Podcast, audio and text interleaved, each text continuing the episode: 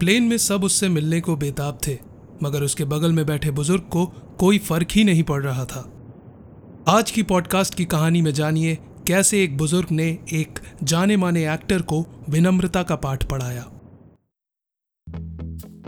मेरा नाम बादशाह रे है और मुझे कहानियों का शौक है। फिर चाहे सोशल मीडिया पर हो या किताबों में, मैं पढ़ लेता हूँ। और जो कहानियाँ मुझे मोटिवेट करती हैं, उन्हें मैं लेकर आता हूँ अपने इस शो में जिसका नाम है rise up your daily dose of motivation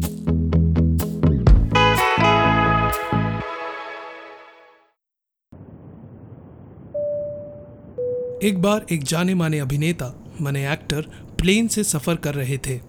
वो एक्टर काफ़ी फ़ेमस थे और उस वक्त अपने करियर के शिखर पर थे। प्लेन में उनकी बगल वाली सीट पर सिंपल सी शर्ट पैंट पहने एक बुज़ुर्ग बैठे थे। उस एक्टर को वो बुज़ुर्ग दिखने में पढ़े लिखे मिडिल क्लास आदमी लगे। प्लेन में बाकी पैसेंजर्स उस एक्टर को देखकर खुशी से पागल हुए जा रहे थे। कोई आकर उनसे हाथ मिलाता तो कोई ऑटोग्राफ माँगता। इन सब शोर शराबे के बीच वो बुज़ुर्ग बिल्कुल अनकंसर्न्ड और अनअफेक्टेड से पेश आ रहे थे। जैसे उन्हें इस बात से कोई फ़र्क नहीं पड़ रहा हो कि उनकी बगल वाली सीट पर बैठा इंसान कौन है। वो कभी अखबार पढ़ते तो कभी प्लेन की खिड़की से बाहर देखते रहते। जब चाय आई तो वो चुपचाप चाय की प्याली हाथ में लिए, चाय पीने लगे।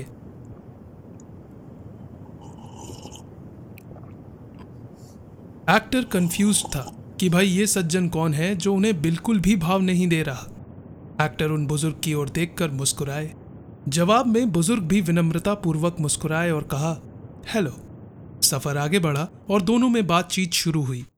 बातों का सिलसिला बढ़ते बढ़ते सिनेमा के विषय पर पहुँचा। एक्टर ने बुज़ुर्ग से पूछा, आप फ़िल्में देखते हैं? बुज़ुर्ग बोले, ओह, बहुत कम। आखिरी फ़िल्म बहुत सालों पहले देखी थी।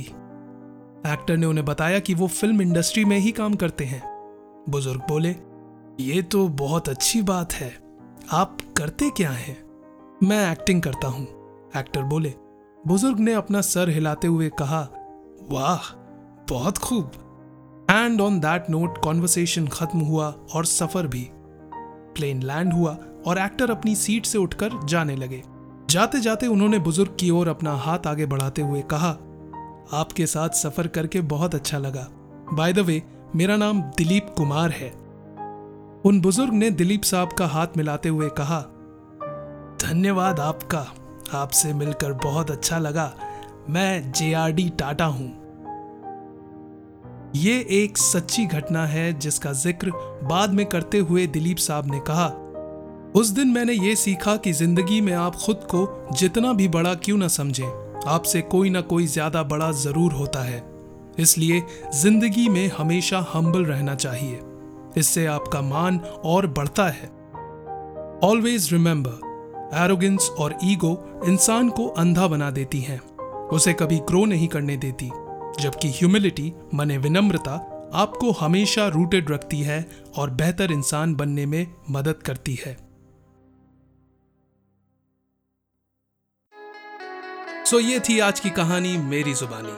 अगर आपको ये एपिसोड पसंद आया तो प्लीज़ इस पॉडकास्ट को फॉलो करें, अपनी प्लेलिस्ट में ऐड कर लें एंड मोस्ट इंपॉर्टेंटली शेयर करें with your loved ones after all हम सभी को कभी ना कभी मोटिवेशन की ज़रूरत पड़ती है।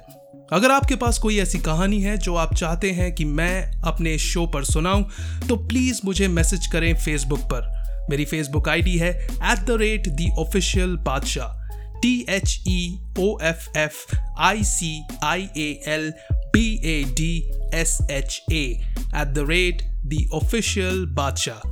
So, wishing you a positive day ahead. This is Bacha signing off. फिर मिलेंगे in another episode of Rise Up, your daily dose of motivation.